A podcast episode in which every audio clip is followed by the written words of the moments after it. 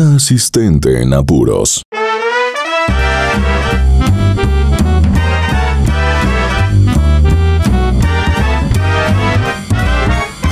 Hoy presentamos el fin de las prácticas. Su asistente en apuros les manda muchos saluditos.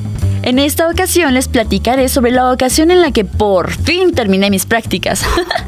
Así es, ese bello momento en el que por fin había terminado la carrera. Hay un par de datos importantes que deben saber. Uno, para mis prácticas debía tener un asesor en la empresa. Y sí, adivinen quién fue. Sí, mi jefe. Él estaría asesorándome en todo el proceso del proyecto de mi tesis desde la parte empresarial. Mi tesis se basó en el proyecto que me asignó mi jefe en San Francisco del Oriente, lo cual me permitió tener resultados fidedignos y no solo hipotéticos. tres. Curiosamente, el fin de mis prácticas y de los trabajos de supervisión en San Francisco del Oriente fueron al mismo tiempo, así que era momento de despedirme y volver a casa. Sabiendo eso, procederé a contar la historia. Seguramente todos los que hayan estudiado una carrera y presentado una tesis se podrán sentir identificados conmigo. Todo iba muy bien con el proyecto de San Francisco del Oriente. Las metas establecidas por mi jefe se habían logrado, así que había llegado el momento de que regresara a Guadalajara. Me despedí de los técnicos que operarían esa zona, así como de la gente del pueblo que al final terminó siendo cercana.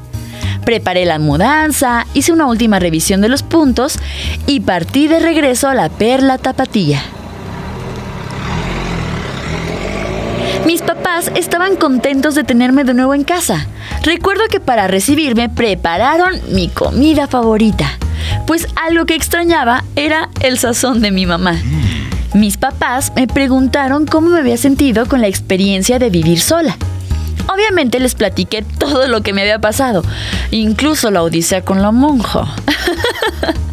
Estaban sorprendidos por todas las cosas que había hecho. Todo iba muy bien y en eso mi papá, que es una persona súper estudiosa y que tiene amplia experiencia en la elaboración de tesis, hizo la pregunta del millón. ¿Y ya terminaste la tesis? Porque según lo que nos platicaste tendrías que presentarla en dos semanas. ¿Cómo vas con eso? El momento de felicidad se vio interrumpido por ese comentario, pues obviamente no tenía terminada la tesis. Digo, tenía toda la información necesaria para incluirla, pero por desidia lo había dejado para el último. Pues siempre encontraba algo más entretenido que hacer, como subirme a una torre, por ejemplo. Esa no fue una respuesta que le gustara en lo más mínimo a mi papá. Lo único que podía hacer era ponerme a trabajar para terminar mi tesis.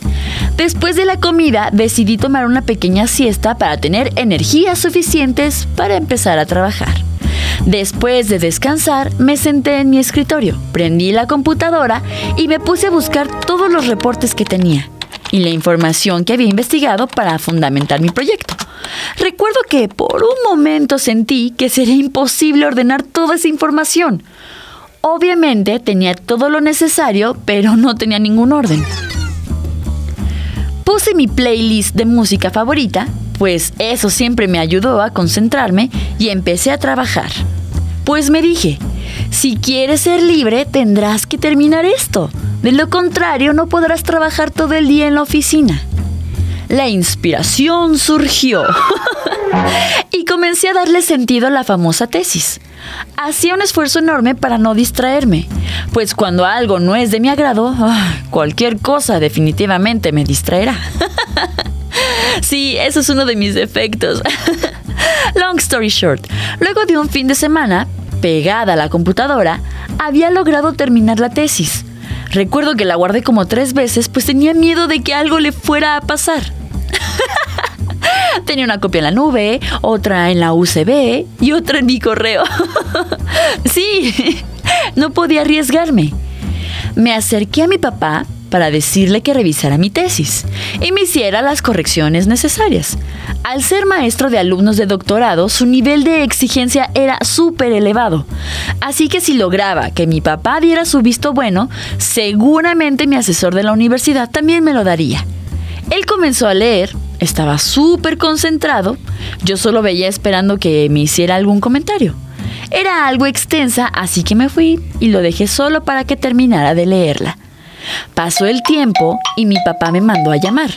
Recuerdo que me hizo un par de observaciones para que hiciera las correcciones, pero dentro de lo que cabía, estaba bien. Sentí una emoción indescriptible. Ahora seguí a mostrarle la tesis a mi jefe para que él también me diera las observaciones pertinentes. Básicamente la tesis tenía el reporte general de todo lo que había hecho durante mi estancia en San Francisco del Oriente.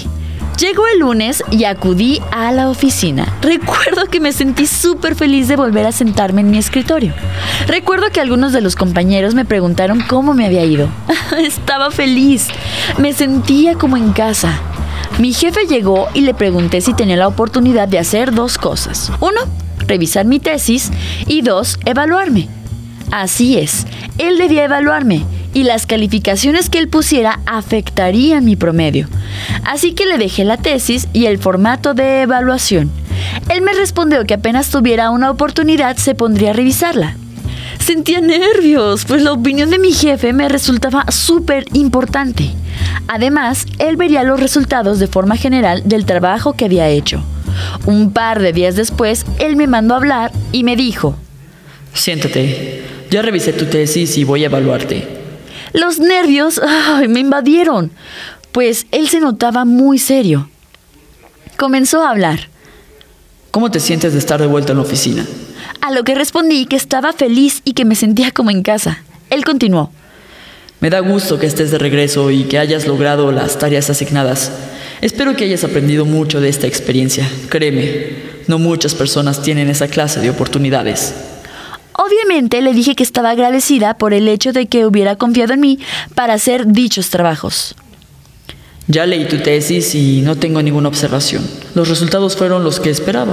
A partir de hoy tendrás más responsabilidades, pues me demostraste que ya estás lista para que suba el grado de exigencia con tu trabajo. Me sentí emocionada y lista para aceptar nuevos retos. Le expliqué a mi jefe cómo debía llenar el formato de evaluación. Él comenzó a calificar cada uno de los criterios. Con las notas que estaba poniendo tenía asegurado el mejor promedio de la generación. En eso pude percibir que hizo una pausa. Volté a ver el rubro que debía evaluar, trabajo en equipo. Él volteó a verme y me dijo, ¿cuál es la calificación mínima probatoria? A lo que respondí, ocho. Ocho es la mínima probatoria. Me miró y me dijo, ¿sabes? En ese punto debería reprobarte. Me quedé helada. Él continuó. No eres buena trabajando en equipo.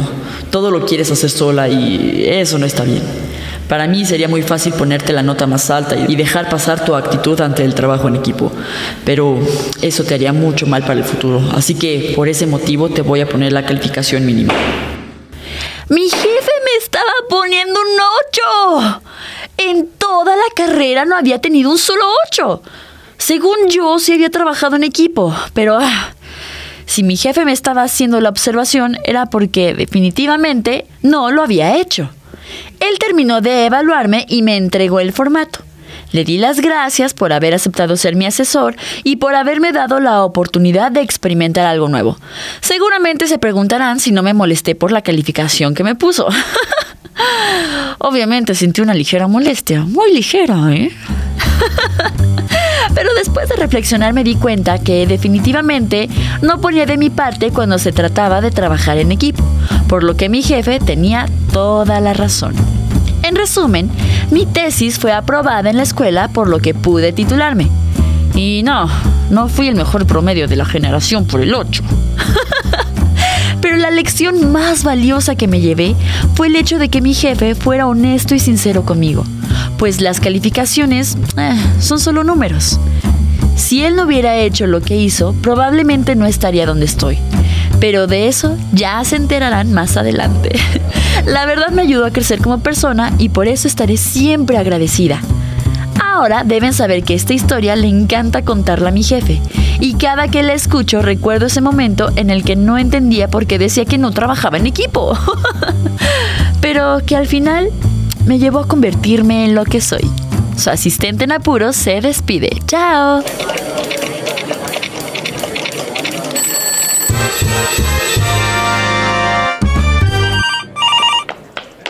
Una asistente en apuros.